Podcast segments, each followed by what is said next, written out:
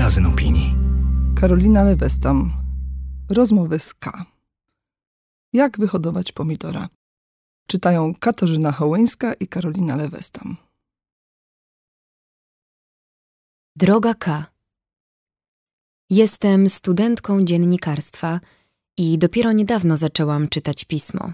Dzięki zakończonej sesji zyskałam więcej wolności. Bardzo spodobała mi się pani porada, felieton z kwietniowego wydania, więc stwierdziłam, że do pani napiszę. Bardzo chciałabym w przyszłości pracować jako dziennikarka.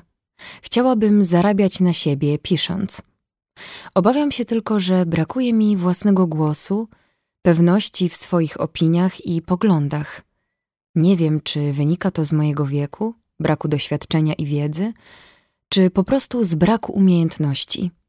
Mam też wrażenie, że wielcy w moim wieku już coś osiągali. Co pani na ten temat myśli? Pozdrawiam, studentka. Droga studentko, przytoczę ci najpierw Ludwika Wittgensteina z dociekań filozoficznych, który z kolei cytuje Augustyna z wyznań. A ów przytaczany Augustyn mówi mniej więcej tak. Jak nauczyłem się języka? Ano tak, jako berbeć patrzyłem, na co wskazują dorośli, kiedy mówią jakieś słowo. A potem już znałem znaczenie tego słowa i nosiłem je w głowie. Wittgenstein czyta Augustyna i myśli też mniej więcej, hej, czy to naprawdę tak działa? Powiedzmy, że nauczono mnie słowa pomidor. A teraz stoję na straganie warzywnym i słyszę pomidor. To nie oznacza, że tam jest pomidor. To wezwanie do czynności. Daj mi pani tego pomidora. A czasem pomidor to gra w pomidora. I zamiast sprzedawać pomidory, trzeba po prostu ciągle mówić pomidor, pomidor, pomidor. A kiedy sommelier smakuje wino i szepcze pomidor, to znaczy to tyle, że w trunku jest nuta warzywna i tak dalej, i tak dalej. Tyle pomidorów, ile poplątanych gier językowych. A gdyby Augustyna wpuścić między te wszystkie pomidory, to by się nie połapał, bo, bo znaczenie nie rodzi się, kiedy pokazują ci przedmiot. Znaczenie rodzi się w rozmowie, tworzy się w życiu, uciera się w grze. Miałam kiedyś tak jak ty. Moje słowa wydawały mi się puste. Nie były zakorzenione w dyskursywnej grze, nie nauczyły się siebie, obracając się wśród ludzi nie obrosły wtedy jeszcze głębią znaczeń, były emblematami rzeczy, nie żyły. Kiedy wpuszczałam je między słowa innych, które ciągnęły za sobą niuanse i pewności, wychodziła z nich pustka i nieadekwatność, wręcz prosiły się o demaskację. W rozmowie o czerwieni roślin były jak wycięty z kartonu pomidor i bałam się, że to ja nie umiem tchnąć w ten karton życia, że nie mam w sobie tej mocy, która daje słowom sens.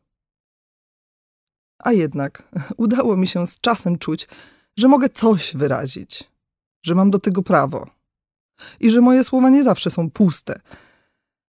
Co chcę powiedzieć?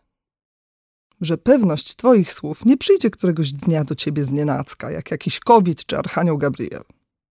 Że nie nauczysz się być w swoich słowach przez prosty sposób Augustyna. Żeby naprawdę ożyły, Musisz je wypróbowywać, musisz poddawać je nowym testom. Musisz je zdobywać i uczyć się ich wciąż na nowo. Masz grać w grę pisarską tak długo, aż pewnego dnia i ty, i twoje słowa poczujecie się w niej mocno i pewnie.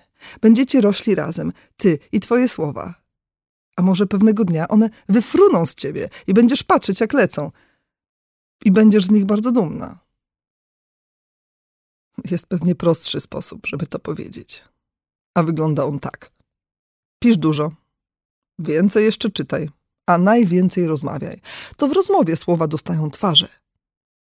I nie bój się o opinię. Nie miej jeszcze opinii. Chrzanić opinię. Opinii mamy i tak zbyt wiele. Każdy dzisiaj ma jakąś. Świat byłby lepszy, gdyby obciąć dopuszczalną liczbę ludzkich opinii o co najmniej 70%. A ty chcesz być dziennikarką, prawda? Nie publicystką, która przybywa oznajmić swoje wielkie i wspaniałe opinie. Dziennikarka nie peroruje.